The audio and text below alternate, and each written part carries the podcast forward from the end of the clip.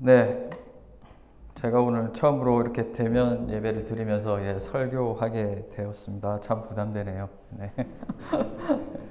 그렇지만 하나님께서 저를 통해 또 우리 교회에게 말씀하시는 은혜가 또 있다고 믿습니다. 네. 창세기 22장 1절부터 14절까지의 말씀입니다. 예. 저와 여러분이 이제 한 절씩 돌아가면서 같이 읽어보겠습니다. 제가 먼저 읽겠습니다. 그 일 후에 하나님이 아브라함을 시험하시려고 그를 부르시되 아브라함 하시니 그가 이르되 내가 여기 있나이다.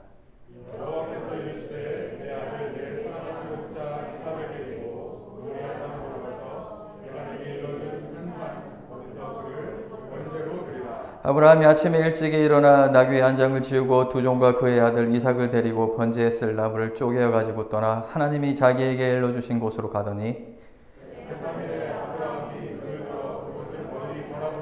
이에 아브라함이 종들에게 이르되 너희는 나귀와 함께 여기서 기다리라. 내가 아이와 함께 저기 가서 예배하고 우리가 너희에게로 돌아오리라 하고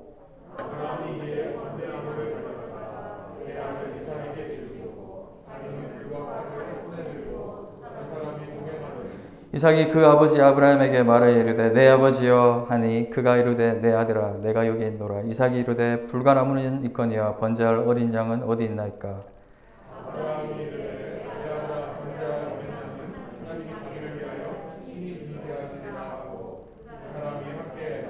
하나님이 그에게 일러주신 곳에 이른지라. 이에 아브라함이 그곳에 제단을 쌓고 나무를 버려놓고 그의 아들 이삭을 결박하여 제단 나무 위에 놓고 여호와의 사자가 하늘에서부터 그를 불러 이르시되 아브라함아 아브라함아 하시는지라. 아브라함이 이르되 내가 여기 있나이다 하매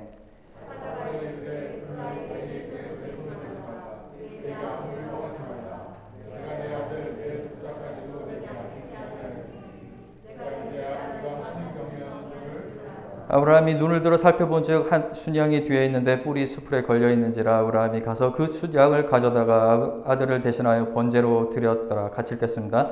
아브라함이 그 땅 이름을 여호와 이레라 하였으므로 오늘까지 사람들이 이르기를 여호와의 산에서 준비되리라 하더라. 아멘. 제가 이 말씀을 준비하면서 참 많이 후회했습니다. 원래 제가 저번 주에 설교를 했어야 되는데 제가 조금 휴가 갔다 온지도 별로 안 되고 부담이 돼서 목사님한테 좀 바꿔주세요 했는데 그래서 설교가 쉬울 줄 알았습니다. 오늘 본문이 더 힘듭니다. 너무나 잘 알고 계시는 분문이라 더 힘들어요. 괜히 바꿨어요. 다음부터는 절대 그런 일이 없도록. 예, 아브라함이 이삭을 바치는 22장의 사건을 단지 우리가 아시는 것처럼 하나님을 향한 순종과 믿음의 결실로 인해 그가 복을 받고 이삭마저 살리는 아름다운 모습으로 그리는 것은 이 사건의 중요한 의미를 놓치고 있는 것이죠. 그리고 이 모든 일들을 뒤에서 준비하신 하나님을 기뻐하는 것. 그래서 우리의 모든 일들은 하나님께서 준비하고 계획하고 계시기 때문에 우리의 인생은 걱정할 것 없어 라고 생각하는 것도 옳은 방법으로 해석하는 것이 아닙니다. 물론 교육부에서는 그렇게 가르칠 수 있습니다.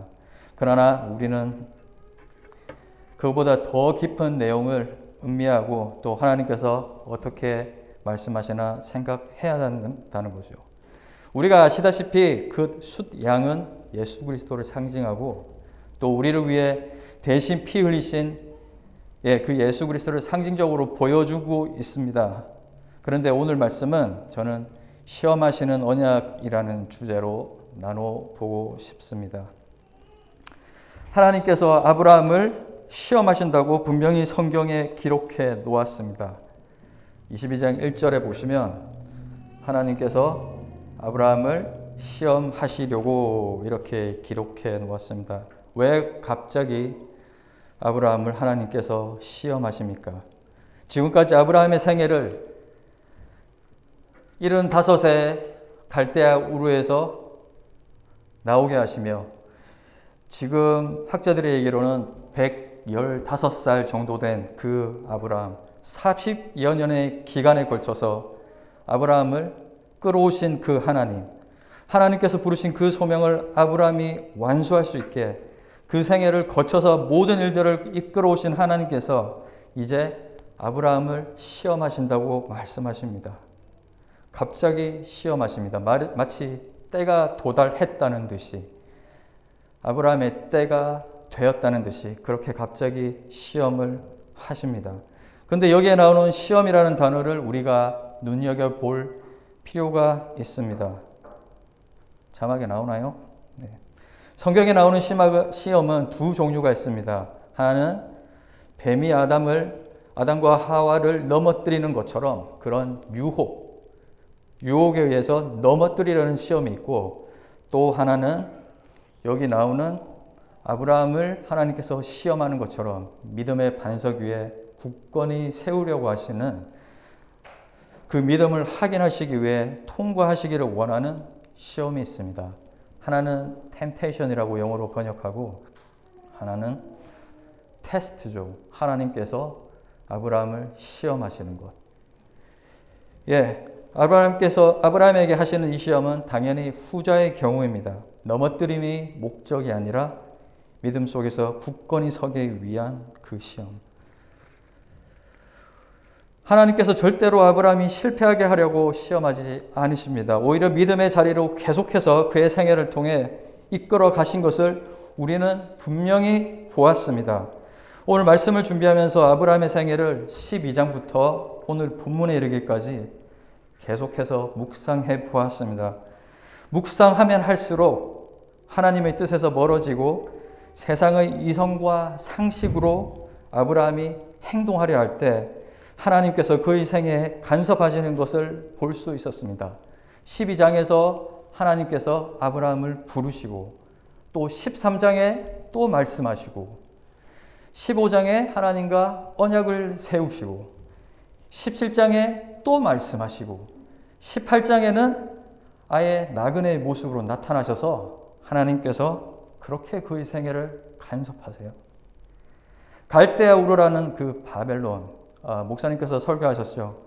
그 바벨론, 갈대아 우르, 인간이 바벨탑을 쌓아 하나님과 같아지려는 노력을 한 그 장소에서 살아가고 있는 아브라함을 굳이 하나님께서 부르셔서 죄 속의 이방신과 함께하는 그 아브라함, 그 노년의 아브라함을 구원하시는 노력을 우리에게 보여주고 계십니다. 그리고 그가 하나님과 맺은 언약을 신실하게 수행하고 유지할 수 있도록 하나님께서는 그에게 부를 허락하시고, 자기 아내를 누이라 속이고 왕들의 손에 넘길 때에도, 그것도 두 번씩이나 화를 내시기는커녕 오히려 그 왕들을 질책하시고 그로부터 많은 재산을 받게 하십니다.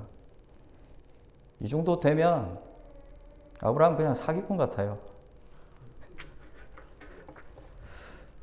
그리고 엘리에셀이라는 종을 상속자로 여길 때에도, 또한 이스마엘을 아브라함이 선택하려 할 때에도 하나님께서는 아브라함과 사라에게 난 아들이어야 한다는 말씀을 언급하시며, 결국은 그 언약의 약속을 아브라함이 100세 때 이루어 내십니다. 이렇게 많은 일들이 아브라함의 생애 40여 년의 기간 동안 펼쳐지는 것을 보며 저는 어떤 생각이 드느냐 하면, 하나님께서 아브라함을 시험하시는 것이 아니라 아브라함이 하나님의 언약을 시험하고 있다. 아브라함이 하나님의 말씀을 자기의 생각대로 그렇게 가려고 할 때마다 하나님께서 계속 끌어주시고 그 언약을 기억나게 하시고 말씀하시는 그 하나님, 그 하나님의 의지가, 그 하나님의 노력이 이 아브라함의 생애에 고스란히 묻어 있다는 것입니다. 그런데 22장은 완전히 상황이 역전이 됩니다. 지금까지 아브라함을 이끌고 오셨던 하나님께서 그 언약을 성취하시기 위해 끝까지 아브라함을 지켜내셨던 그 하나님께서 이제는 아브라함의 모든 것인 이삭을 바치라고 명령하십니다. 내 아들, 내 사랑하는 독자라고 2절에 나와 있습니다.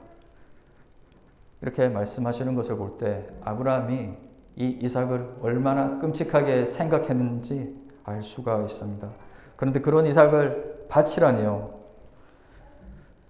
이 시험은 완전히 결이 다른 시험입니다. 이삭을 바치면 그러면 지금까지 쌓아왔던, 지금까지 하나님께서 끌고 오셨던 그 언약은 어떻게 되는 겁니까? 완전히 무용지물이 되죠. 허공에 날아가 버립니다.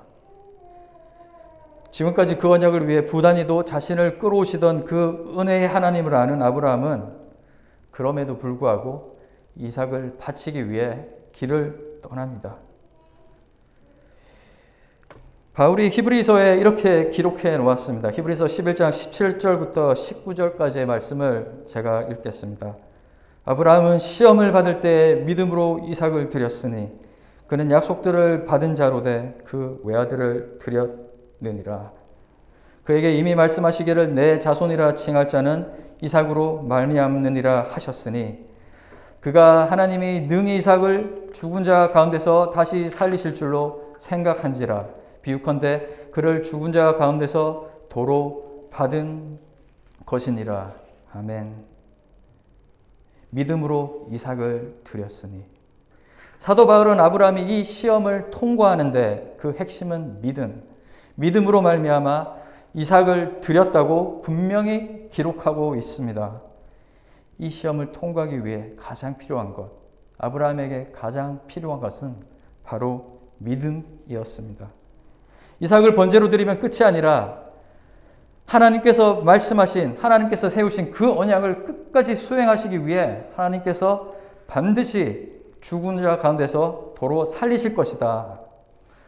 꼭 이삭을 살리실 거야라는 그 믿음, 그 믿음의 증거가 로마서에 또한 기록되어 있습니다.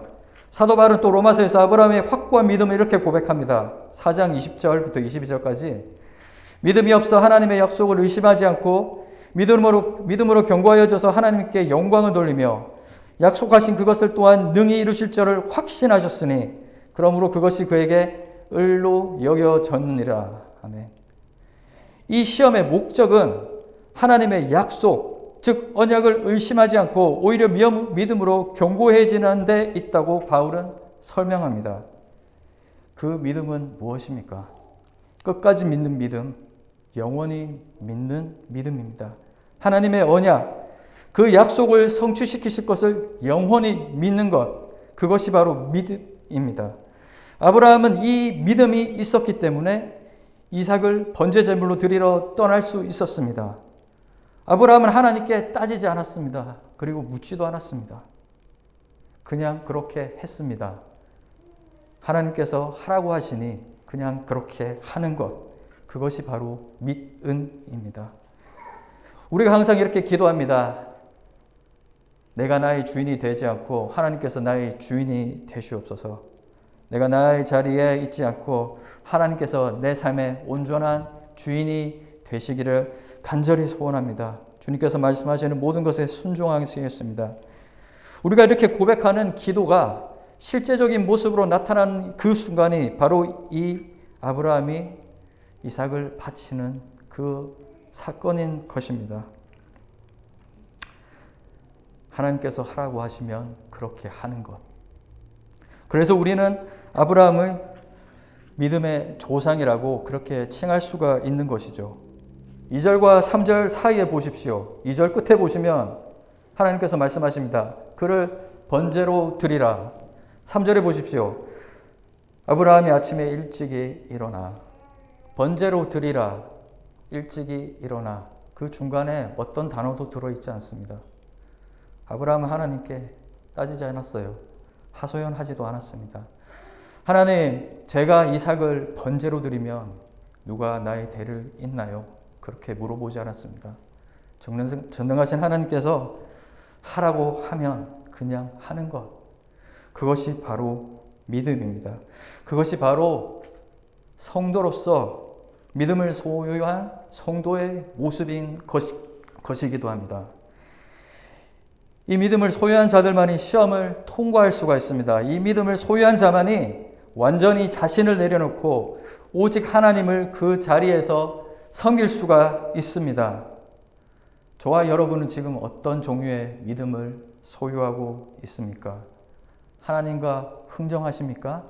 하나님, 제 인생에서 이런 문제가 해결되지 않습니다. 이것만 좀 해결해 주세요. 그럼 제가 하나님께 무엇을 드리겠습니까? 하나님은 우리의 흥정의 대상이 아니십니다. 하나님께서 시키시면 우리는 그저 네, 알겠습니다 하고 하는 것. 그것이 바로 순종이고 그것이 바로 믿음을 가진 우리 성도의 모습이라는 것입니다. 성도가 무엇입니까? 성스러울 성자의 무리도 하나님께 부름받은 구별된 자들, 이 성도의 표본을 아브라함이 지금 여기서 보여주고 있습니다. 우리는 이 자리까지, 이 구별된 자리까지 우리 자신이 올라가야 합니다. 이 성도의 모습을 보이기 위해 하나님께서 우리를 이렇게 밀어 올리실 것입니다. 우리가 스스로 할 수 있는 것이 아니라 하나님의 의지로 우리가 성도라면 하나님께서 끝까지 밀어 올리실 것입니다. 아브라함이 하나님께서 시키신 일을 순종합니다. 네, 그도 사람인지라 그 마음이 얼마나 아팠을지 짐작이 됩니다. 3일길 내내 이삭의 얼굴만 봐도 눈물이 쏟아지는 것을 겨우 참았을 겁니다. 그럼에도 불구하고 하나님께서 시키시는 일을 묵묵히 수행하는 사람의 무리가 바로 성도입니다. 여러분과 저의 삶 속에서도 이런 시험과 역경과 고난이 항상 있습니다. 이런 시험이 없는 사람은 아무도 없어요. 세상 속에서 살면서 당하는 어려움과 시험들, 나를 못 살게 구는 저 인간 때문에 하나님께 하소연하기도 하고, 해결되지 않는 재정적 어려움이나 건강의 문제 때문에 하나님께 기도합니다. 하나님께서 저한테 너는 끝까지 가난하게 살아. 그러면 저는 그냥 끝까지 가난하게 사는 거예요. 하나님께 묻거나 따지지 않습니다. 너는 평일날 그렇게 일하고 주일날 나를 예배해. 네, 알겠습니다. 하나님, 그러나 조금만 더 일을 작게 하면 안 될까요? 아니, 그냥 그렇게 해. 네, 알겠습니다. 하나님께 묻거나 따지지 않습니다. 그러면 우리가 왜 기도합니까? 그럼 우리가 기도할 필요가 없습니까? 하나님께서 다 하시니까, 하나님께서 명령하시면 우리는 당연히 그 말씀을 따라야 하지만, 그럼에도 불구하고 하나님, 저는 하나님의 말씀을 이렇게 순종하며 따라가는데 그래도 사실 너무 힘들어요. 그렇지만 내가 알지 못하는 그 이유 때문에 하나님께서 내 삶을 이렇게 끌고 가신다는 것을 저는 압니다. 내 마음으로 하나님을 바꾸는 것이 아니라 내 마음이 하나님과 일치되게 저에게 힘을 주세요. 이렇게 우리가 기도해 나가는 것, 그것이 바로 성도의 모습이고 성도의 삶입니다. 아브라함은 그런 믿음의 소유자였습니까? 아니요. 이삭도 그런 믿음이 있었습니다. 이 시험을 통과한 사람은 아브라함뿐만 아니라 이삭도 포함되어 있습니다. 아브라함은 이삭을 바침으로 그 시험을 통과했다면, 이삭은 아브라함이 자신을 묶을 때 순순히 순종함으로 그렇게 그 시험을 통과합니다. 아버지 아브라함으로부터 수도 없이 들었던 그 하나님과의 약속, 자신을 통해 민족을 이루게 하신다는 그 약속을 이삭 또한 철저하게 믿었습니다. 그 믿음, 묻고도 따지지도 않는 그 믿음, 그 순종함. 그러면 그런 믿음이 어떻게 생겨났을까요? 저는 궁금했습니다. 그래서 12장부터 계속해서 아브라함의 이야기를 읽는 중에 15장의 말씀을 발견합니다. 15장에 이렇게 나와 있습니다. 15장 4절입니다. 여호와의 말씀이 그에게 임하여 이르시되 그 사람이 내 상속자가 아니라 내 몸에서 날 자가 내 상속자가 되리라 하시고. 여호와의 말씀이 그에게 임하여. 여호와께서 아브라함에게 이르시되가 아니라 굳이 성경은 여호와의 말씀이 그에게 임하여 이렇게 표현하고 있습니다. 여호와의 말씀, 태초에 말씀이 계시니라 그 말씀은 하나님과 계셨고, 요한복음 1장 나오는 유명한 말씀이시죠. 예수 그리스도, 그 말씀이신 하나님, 그 말씀이신 하나님께서 지금 아브라함과 함께 하시는 겁니다. 아브라함을 하나님께서 12장에 갈대아 울루에서 불러내십니다. 우리가 알지 못하는 그 어떤 이유 때문에 무엇입니까? 바로 콜링이죠. 소명입니다. 하나님께서 그렇게 그에게 소명을 주시고 그리고 민족의 아버지가 되리라는 소명을 그에게 주십니다. 그리고 어떤 이유로 인해 그 아브라함을 선택하셨죠. 그리고 4절 보십시오. 그리고 여호와의 말씀이 그에게 임하여 중생. 그리고 6절 보십시오. 아브라함이 여호와를 믿으니, 아브라함이 자기의 의로 하나님을 믿은 것이 아니라 하나님의 말씀이 그에게 이르시니까 아브라함에게 믿음이 생겨났습니다. 그리고 6절 끝에 보시면 여호와께서 이를 그의 의로 여기시고 그리고 하나님께서 그 믿음으로 말미암아 그를 의롭다 여겨주십니다. 우리가 알고 있는 구원의 조건, 구원의 단계, 구원의 서정과 정확하게 일치합니다.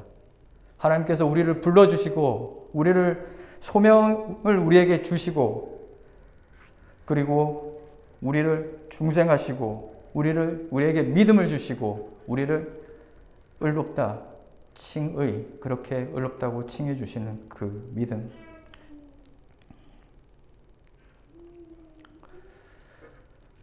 가끔씩 성도님들께서 오해하시는 분들이 계시더라고요. 구약시대와 신약시대의 믿음과 구원의 조건에 대해서.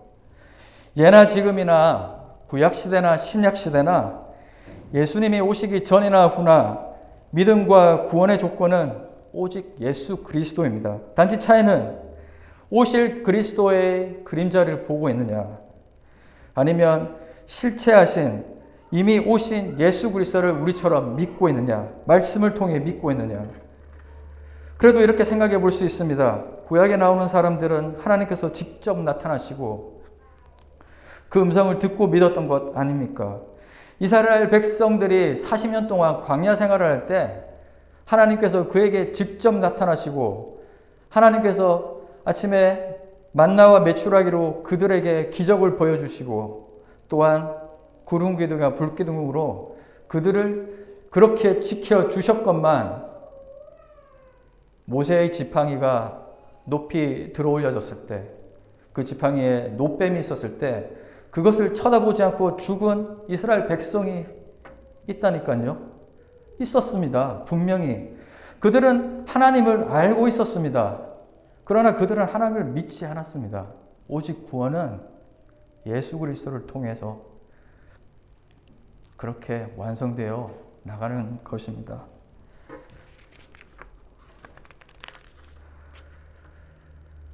바로 또한 그 증거가 오늘 본문 아닙니까? 22장의 사건이 예수 그리스도의 십자가 사건의 모형이지 않습니까? 이 모리아산, 바로 이 장소에서 이때부터 2000여 년이 지난 그 시점에 예수님께서 십자가에 올라가십니다. 이 모리아산이 바로 그 예루살렘이고 그 골고다 언덕이죠. 아브라함이 시험을 이겨낼 수 있었던 그 이유는 바로 믿음이고 그 믿음은 바로 하나님께서 그와 함께 하셨기 때문이라는 사실. 그렇기 때문에 아브라함은 이 시험을 통과할 수밖에 없습니다. 하나님께서 다 하셨기 때문에 그 믿음조차도 하나님께서 친히 아브라함과 함께 하시니 그 믿음조차도 하나님께서 함께 하심으로 말미암아 아브라함이 소유한 믿음은 그의 의의 노력이나 결과물이 아니라 하나님께서 처음부터 끝까지 다 하셨다. 그렇기 때문에 우리는 그 믿음의 소유자 아브라함을 바라보는 것이 아니라 그렇게 믿음의 자리까지 끝까지 올리신 그 하나님을 우리가 바라보아야 되는 것입니다. 성경의 주인공은 언제나 하나님이십니다. 성경의 주인공은 언제나 하나님이세요. 바로 이것이 아브라함이 당한 시험입니다. 성공할 수밖에 없는 시험, 통과할 할 수밖에 없는 시험이죠. 우리가 이 아브라함만 봐서는 그에게 어떤 의의가 있습니까? 그에게는 어떤 인간적인 매력도 잊지 못하고 우리가 찾을 수도 없습니다. 자기 아내를 2번이나 남의 손에 넘긴 사람한테 우리가 무엇을 배울 수 있습니까? 아니요. 그런 인간을 통해서도 하나님께서 그를 끝까지 믿음의 자리에 올리신다는 그 하나님의 성실하심을 우리가 이 시험을 통해, 아브라함의 인생을 통해 우리가 발견할 수 있는 것입니다. 이제 이 시험의 끝을 이야기하려고 합니다. 아시다시피 하나님께서 순양을 준비하시고 그 순양을 제단에 올리며 하나님께서 아브라함에게 행하신 시험은 행복하게 끝이 납니다. 제가 감히 추측하건대 아브라함의 인생에서 가장 아름다운 제사를 하나님께 올려드렸을 겁니다. 제가 감히 추측하건대 아브라함이 자기 인생에서 가장 기쁨에 넘치는 제사를 하나님께 올려드렸을 겁니다. 왜요? 그가 수많은 제사를 그 40여 년의 기간 동안 행하였겠지만 이 제사가 가장 특별할 수 있었던 이유는 무엇입니까? 단지 하나가 바뀌었기 때문에 이삭 대신 어린 양으로 그 이삭 대신 하나님의 양으로 바뀌었다는 그 사실 하나 때문에 그는 자신의 인생에서 가장 아름다운 제사를 드릴 수 있게 되었습니다. 우리의 예배는 어떻습니까? 우리의 예배가 감격스럽고 아름다울 수 있는 것, 기쁨이 넘칠 수 있다는 것은 마찬가지입니다. 단 하나의 사실이 바뀌었기 때문에 바로 내가 죽어야 할 그 십자가를 예수 그리스도께서 지셨기 때문에 우리의 예사가 아름다울 수 있고 기쁨이 넘칠 수 있다는 것입니다. 내가 피 흘려야 할 그 자리에 예수 그리스도께서 대신 피를 흘리셨기 때문에 내가 매야 할 그 죄의 싹을 예수 그리스도께서 대신 매셨기 때문에, 그렇기 때문에 우리의 예배가 은혜롭고 아름다울 수 있는 것입니다. 저는 팬데믹 기간을 지나는 동안 교회 예배에 대해서 많은 생각을 했습니다. 물론 우리 모두 그 기간 동안 배운 것이 너무나 많습니다. 그리고 잃은 것도 많죠. 우리가 그동안 바이러스를 핑계로, 물론 핑계는 아니다만 너무 오랫동안 우리가 현실이라는 제한된 생각 속에 우리를 가둬두고 있었던 것은 아닌가. 그렇게 현실이라는 제한된 공간 속에서 이 예배를 바라본 것은 아닌가.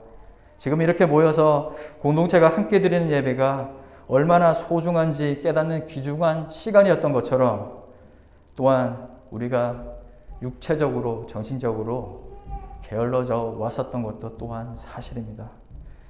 저는 여러분과 아브라함이 그날 드렸던 그 기쁨에 넘치는 제사를, 그 예배를 지금 이 순간 같이 드리기를 원합니다.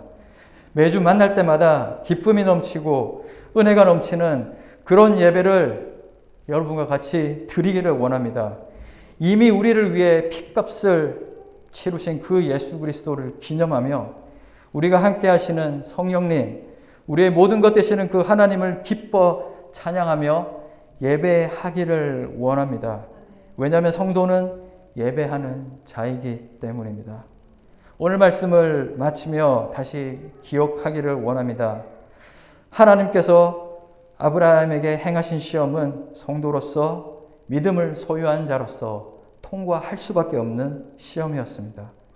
그 시험의 열쇠는 믿음이었고 그 믿음조차 하나님께서 허락하셨다는 것, 그리고 그 시험의 끝에는 감사가 넘치는 예배가 있었다는 것을 기억하시기 원합니다. 우리의 삶이 그런 예배가 되기를 원합니다. 여기서 모이는 우리 공동체의 예배뿐만 아니라 우리 삶 속에서 그런 은혜가 넘치는 예배를, 감사가 넘쳐나는 예배를 우리 각자가 드려주시는 그런 기쁨이 넘치는 우리 레분교회 성도님들 되시기를 간절히 소원합니다. 예, 제가 이 온 땅의 주인이라는 찬양을 우리가 기도 후에 같이 올려 드리실 건데요. 이 가사를 한번 띄워 주시겠습니까? 나는 오늘 피었다 지는 이름 없는 꽃과 같네. 그런 아브라함의 상황과 아브라함의 모습과 우리의 구원받기 저의 모습과 일치합니다. 내 바다에 있는 파도 안개와 같지만 주는 나를 붙드시고 부르짖음 들으시며 날 귀하다 하시네. 주님께서 우리를 내가 알지 못하는 그 이유로 주님께서 나를 붙드시고 나를 선택하시고 주님께서 나를 귀하다 여겨주셨습니다. 그리고 그렇게 우리의 구원을 이루시고 우리를 그렇게 견인해 가십니다. 우리가 그 성도의 자리에 이를 때까지 그 성도의 자리에서 이 아브라함과 같이 자기 아들을 바칠 수 있는 그런 믿음의 자리까지 우리를 끝까지 밀어 올려 주실 것입니다. 저는 믿습니다. 하나님께서 다 하셨기 때문에 하나님께서 우리를 선택하시고 우리를 지금까지 끌고 오시고 이 자리에, 이 예배 자리에 우리를 모이게 하신 것, 이것은 모든 것이 하나님의 의지요 하나님의 노력입니다. 우리가 한 것은 아무것도 없습니다. 그렇기 때문에 우리는 성도로서 하나님을 찬양할 수밖에 없습니다. 우리는 성도로서 하나님을 예배할 수밖에 없습니다. 이 세상에 어떤 시험이 오더라도 우리는 그 속에서 하나님의 말씀에 순종하며 아멘 주여 그렇게 하겠습니다. 주의 뜻이 이렇다면 저는 묵묵하게 순종하겠습니다. 그렇게 고백할 수밖에 없는 존재임을 기억하시기를 원합니다. 제가 기도하겠습니다. 주여 감사합니다. 오늘도 말씀을 통해 주님께서 우리에게 보여주셨습니다. 우리가 우리의 잘남이 있어서, 우리가 우리의 의가 있어서 하나님을 믿을 수 있었다는 것이 아니라 하나님께서 우리를 지목하여 불러주셨습니다. 성도로서 우리를 선택하여 주시고 또 하나님의 백성으로서 우리를 귀하다 말씀하여 주신 것 너무나 감사드립니다.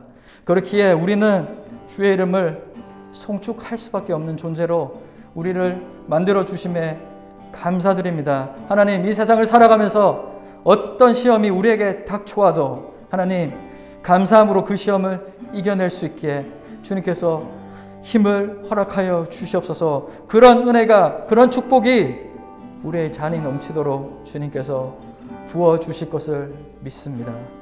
이 모든 말씀 우리를 위해 죽으시고 부활하신 예수 그리스도의 이름으로 기도드립니다. 아멘.